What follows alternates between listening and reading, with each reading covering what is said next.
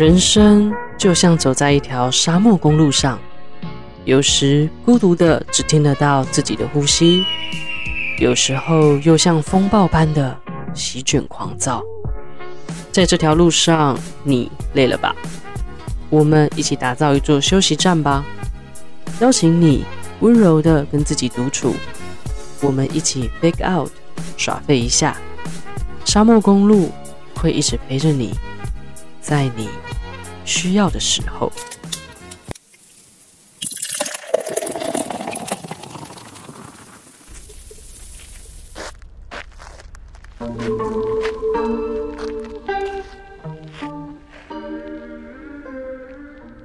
就像天竺鼠在跑滚轮般，不管再努力，永远都不会有到达终点的那天。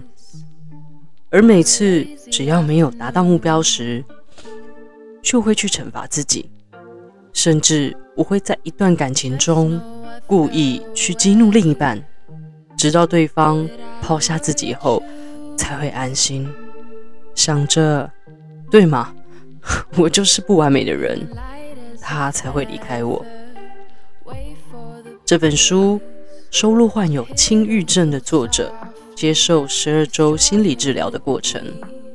那个小心翼翼、矛盾不安的女孩，就像是伤痕累累、充满无力感的你和我。透过一篇篇与精神科医师咨商对话，一步步的接纳自己。感受被理解的幸福。内容不是冰冷的就诊记录，而是温暖深刻的文字。就算忧郁了一整天，也会因为一件小事情而会心一笑。这不就是人生吗？作者是韩国作家白喜熙，常年与轻郁症共存，并将心理咨商师的深度对话。写成正本，虽然想死，但还是想吃辣炒年糕。这是一本献给经历挫折后满心失落，在焦虑中咬牙苦撑每一天的人的书。许多人已经身心俱疲，自己却浑然不知，一直在没来由的空虚感中受尽折磨。重新倾听至今被自己所忽略但发自内心的另一种声音吧，因为就算想死，也还是会想吃好吃的食物，这就是我们最真实的心声。展现内心阴暗面，也是使自己自由的方法之一。真心希望身边的人可以理解。这样的我，也是我。明明日子过得好好的，为什么内心总是感到空虚？若要幸福，就别害怕承认两件事实：一是我们总是感到不幸；二是我们的悲伤、痛苦、害怕都有其存在的理由。这些情感是不能被拆开来单独看待的。来自马丁·佩奇一书《完美的一天》，上面这段文字是我最喜欢也最有共鸣的文章之一。我承受着难以忍受的郁闷，却还是会因为朋友们的玩笑话而放声大笑。在一阵嬉笑喧闹过后，内心会有一股说不上来的空虚。然后看着肚子饿的自己，而跑去吃辣炒年糕，觉得十分可笑。我一直深受不怎么忧郁，却也不怎么幸福的无力感所折磨。尤其因为之前从来不晓得，原来这种这两种感情会同时产生，所以使我更加痛苦。为什么大家都不会把自己的内心状态诚实的展现出来呢？难道是因为已经心力交瘁，所以连开诚布公的力气都没有吗？我总是感受到内心有一股莫名的饥渴，需要有人可以对我的心境感同身受。因此，与其到处寻觅这种人，我决定不如自己先成为那个人。我奋力高举，摇晃着自己的手，告诉大家我在这里。希望和我情况类似的朋友可以因为看到我的案例而感到安心。这本书收录着患有轻郁症，指比较不严重的忧郁症，但有持续性的轻微忧郁的我所接受的心理治疗过程。透过具体情境找出根本原因，然后往健康方向迈进，而不是只有开导负面情感。我很好奇那些跟我一样，外表看似正常，内心却早已千疮百孔，把强颜欢笑当成习惯的人。因为这个世界仿佛只关注极度阳光或极度黑暗的部分，鲜少有人会注意到像我这种人。这让我想起过去周遭有许多人都不能理解我这种忧郁。那到底要多糟糕？糟糕到什么地步才能获得他们的理解呢？还是这已经不在他们的理解范围内了？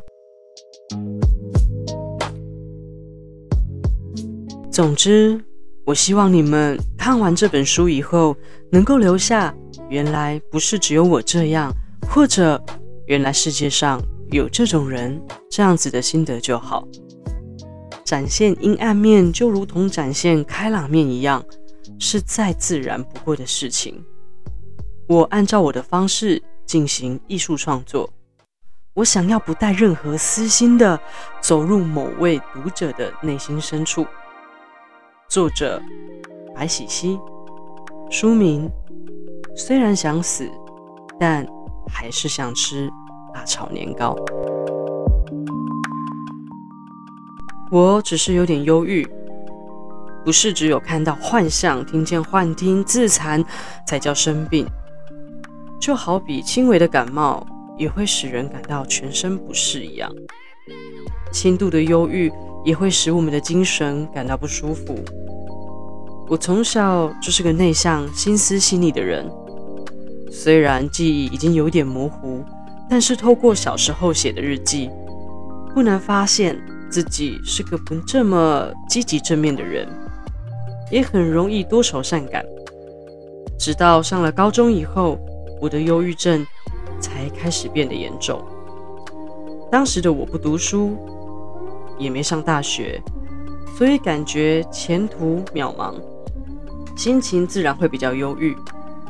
但是后来发现，尽管已经修正了自己想要改变的部分，比如减肥瘦身、上大学、谈恋爱、交朋友，但也还是一样郁郁寡欢。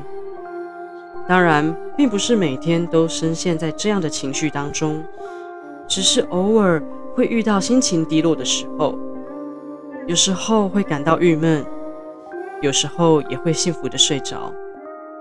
感受到有压力的时候会消化不良，忧郁的时候会暗自哭泣。我只是觉得自己应该是天生忧郁的人，没想太多，内心却变得越来越阴暗。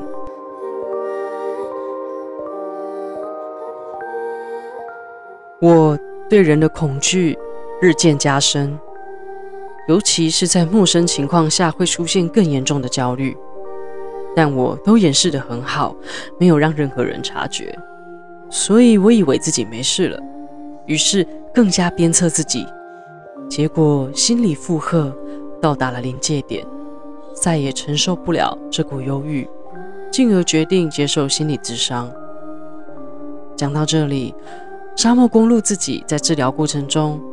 试着开始记录自己在情绪低潮时内心的多种声音的日记。记录除了是帮自己更了解自己之外，也试图的与我所有的面向和平共处。过程带着兴奋之外，大多是恐惧，就像是我在跟自己的黑暗面正面对决谈判一样。在这里，我分享几个段落给你听听。也许也都是你在经历的心情哦。二零二三年七月三十一号，忧郁症就是你的身体在跟你说：“干，我不想再当现在这个人了，我不想继续当这个角色，用这个阿凡达的肉身继续过活，太累了。”想要疗愈忧郁症，你需要的是深度的休息。你需要从自己创造出的人设中离开，深层的大休息，才能真正的疗愈。来自金凯瑞。这是我体认自己已经在黑暗黑洞中里面挣扎许久，却又觉得自己在无病呻吟的灰暗日子中，看到最让我疗愈的一段话。谢谢金凯瑞。二零二三八月一号，诚实面对自己。其实以前到现在也没有笔记或者日记的习惯。这次学习着不加思考及掩饰，不经过修润的完整记录每一个低潮时刻的自己。我的脑袋太聪明，聪明到惯性欺骗自己的状态。这是最近对自己的解读。那就开始吧。许医师问过我，在我与父母的关系中，为何我要、我需要像猎犬一样时刻保持警戒？为何需要用力的去做些什么？你在害怕什么？许医师问。嗯，很好，这个问题我观察自己好久，无解，无解。无解，就是因为爱他们，所以做啊；因为爱着爸妈，所以想做好吧。直到前几天，老婆不经意的对我说：“你好棒。”在我提醒前，你就做了。其实也就自己按时吃药的小事，超傻眼。但他那句“你好棒”，却让我突然的幸福。一个下午，余温。存留的情绪，你在怕什么？我不知道，但我坚决自己渴望被赞许，所以我一直很用力的活着，活在我以外的人的评断中。如果被否定，我会觉得自己没用，觉得自己努力全毁了，好想消失。嗯，我讨厌这样的自己，极度厌恶。可以远离这些人吗？你看，他又来了，又开始无病呻吟了。这又没什么，谁不是用力活着？妈的，你讨拍吗？晚安。二零二三八月十号，你就是熊秀婆呀！我们以前哪像你那么好命？怎么我们就没这么多问题？谁不辛苦，谁没压力？只有你累吗？你会不会太小题大做了？玻璃心哦！人生就是要拼突破，你就是太安逸了。比你辛苦、比你惨的人很多，你要知足了。你要做的比别人更多，才能被看到。充斥在我生活里的语言，你是不是也很熟悉？然后 换自己每天都用这些语言攻击自己，自怨自哀，抗压性真低，焦虑就是自我能力不足，所以你得更用力冲。所以 I'm fine，我没事的，人生还是要过啊。时常觉得心里有一颗黑洞，一直把我的内脏往里面吸，然后就像整个人。在萎缩，不断的萎缩。分享我的内容是想告诉你，也许人就是这样，有好多的面相，好多的声音，每天在跟自己对话。有阳光就会有阴影，不一定每天粉红泡泡，也会有灰色、蓝色、黑色的光。不要排斥它。现在回到书中。作者与心理咨商师的对话吧。医生说，最近还好吗？我说不太好，到星期四为止都很糟。星期五和星期六有稍微好一些。我是不是应该把所有事情都说出来，才会有助于治疗？医生说，如果你不介意，说出来是最好的，或者等之后再说也没关系。那有什么方法可以降低对自己的理想标准？如果够有自信，就能降低这种标准。探索完美、追求理想的念头也很可能不再出现。那您觉得我会产生自信吗？嗯，应该会。我觉得我是个很渴望被人认可的人，所以。应该是患了幻谎症。说话时，我为了取悦大家而稍微加油添醋，说得比较夸张一些。想要展现自己也能感同身受的时候，就会用“我也有过去那样的经验”来骗对方。但是因为每次事后都会令我很自责，所以下定决心再也不说这种谎，好让自己内心舒坦一些。结果没想到上星期六接受完心理咨商以后。我约了朋友见面喝酒，最后不小心喝醉了。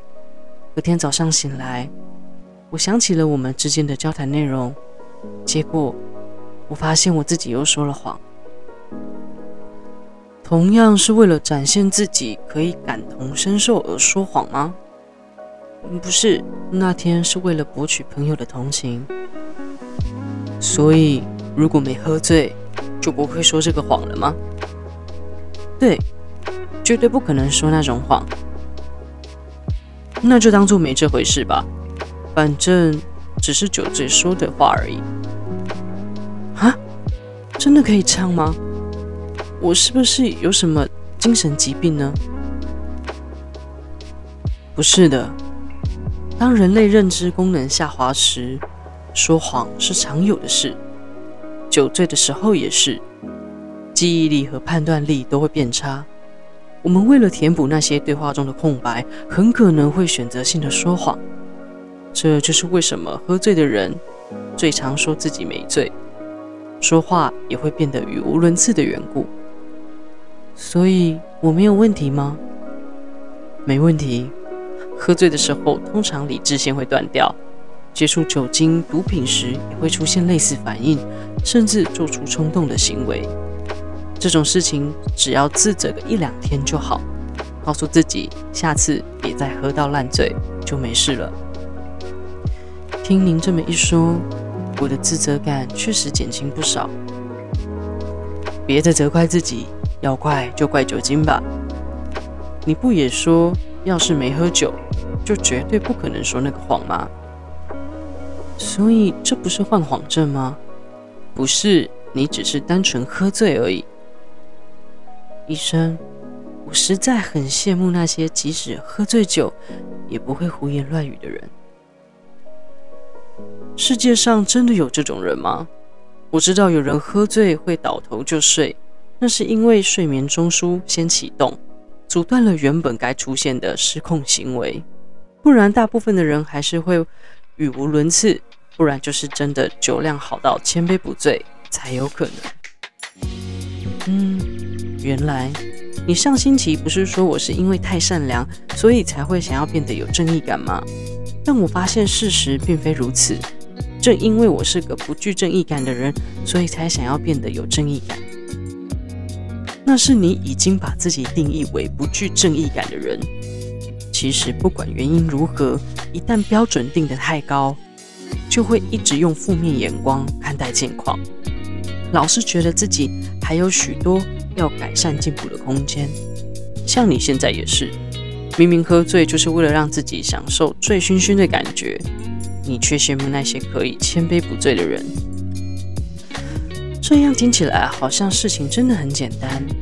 哦，对了，我这星期打算提离职，太多烦恼了，压力好大。星期三的时候，我有和公司同事小酌两杯，其他人。可能觉得我现在的工作很轻松，还有个好组长，他们的工作反而辛苦，所以我成了他们的吐苦水的对象。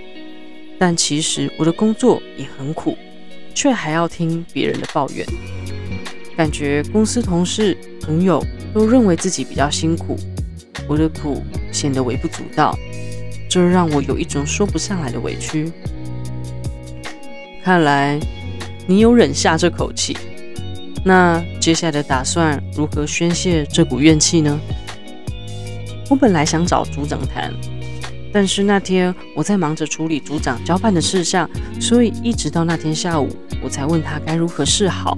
没想到组长给了我一个明确答案，我实在很感谢他，所以也不好意思再提离职的事情。感觉组长已经很辛苦。为什么你那么容易察觉到别人的辛苦呢？是啊，组长会不会其实不知道我压力很大呢？那就对他直说吧。我不晓得该怎么说，你可以参考其他人怎么说啊，照说就对了。其他人也会抱怨自己很辛苦，不是吗？不过我想你应该是那种，就算有人说自己不苦，你也会主动察觉到对方是在强颜欢笑的人。我是不是太太会装好人了？你就是个好人，能怎么办呢？我觉得我不是什么好人，就只是个烂好人。你就是因为心里老是想着我已经比其他人的情况好太多，所以才会说不出其实我也很辛苦这句话。你可能不论去到哪里，见何人见任何人，他们都会毫不避讳地向你吐苦水。但是你却会因为自己没有察觉到对方的苦而倍感自责。体恤对方固然是好事，给予关心和鼓励也都是值得被肯定的。但是你一定要先检视自己的状态，以自己的心情为优先才行。你可以向朋友倾诉内心烦恼，也要懂得对一起工作的伙伴表示，虽然在生理上我可能没你苦，但我也有我的苦衷。而不是只回答“我没事”，这样才能使双方都感到舒适自在。自从吃了您上次开给我的药以后，我可以感受到困意了，会自然入睡。本来一直都为失眠所苦，最近也会睡到一半醒来吗？嗯，凌晨四点和五点会分别醒来一次。睡前可以把手机放远一点。反正不管是白天滑还是晚上滑都一样。日常生活中可以拖延的事情就尽量延后再做。希望你可以自己设定事情的优先顺序。星期五早上吃药前还觉得很焦虑，无法专心工作，但是吃了药以后又比较好。今天早上也是很焦虑，八点左右吃过药以后就好很多了。可能是因为晚上吃的那半粒药丸有副作用，只要白天好好吃药就可以。医生，我这样吃会不会药物成瘾呢？不会的，那些真正成瘾的人也都是来我这里寻求协助。只要早上有吃药，心情就会舒服很多。那就好好享受那种舒服感吧。你可能会因为一直担心这些药会不会对身体不好而产生内心负担，就好比如果有人送你礼物，好好享受当下收到礼物的那份喜悦就好，千万别去烦恼。那我之后要怎么回礼？现在的你感觉比较像是在感谢我的同时，内心也有一些负担。我心里想着，要是那么容易做到，我怎么会在这里接受咨商？医生就说。其实现在这样也很好，小酌几杯，自然会失言；吃药自然会有副作用。要是发现有副作用，都怪我们医院就好。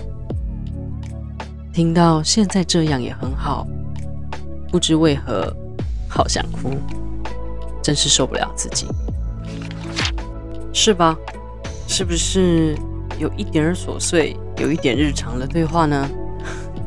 就是因为这段对话，它很普通，普通到我们会自我怀疑是不是在无病呻吟。听完这些赤裸的模样，在里面是不是有你有我，有他的影子，有很多心里说不出来的话，微小的感觉都被写出来了。我想这就是人生吧。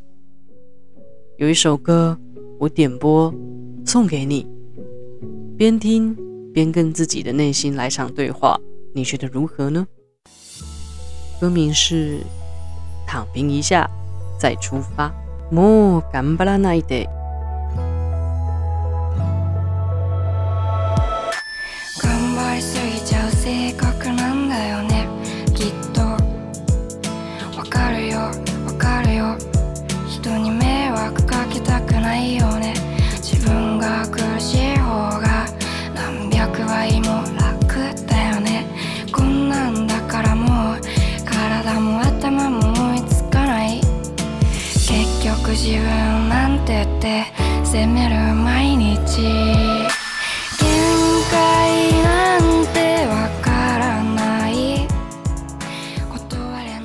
你已经很努力了，不用管别人说什么。晚上偷偷哭泣也没关系，再相信自己多一点吧。想笑就笑，想哭就哭，为了自己。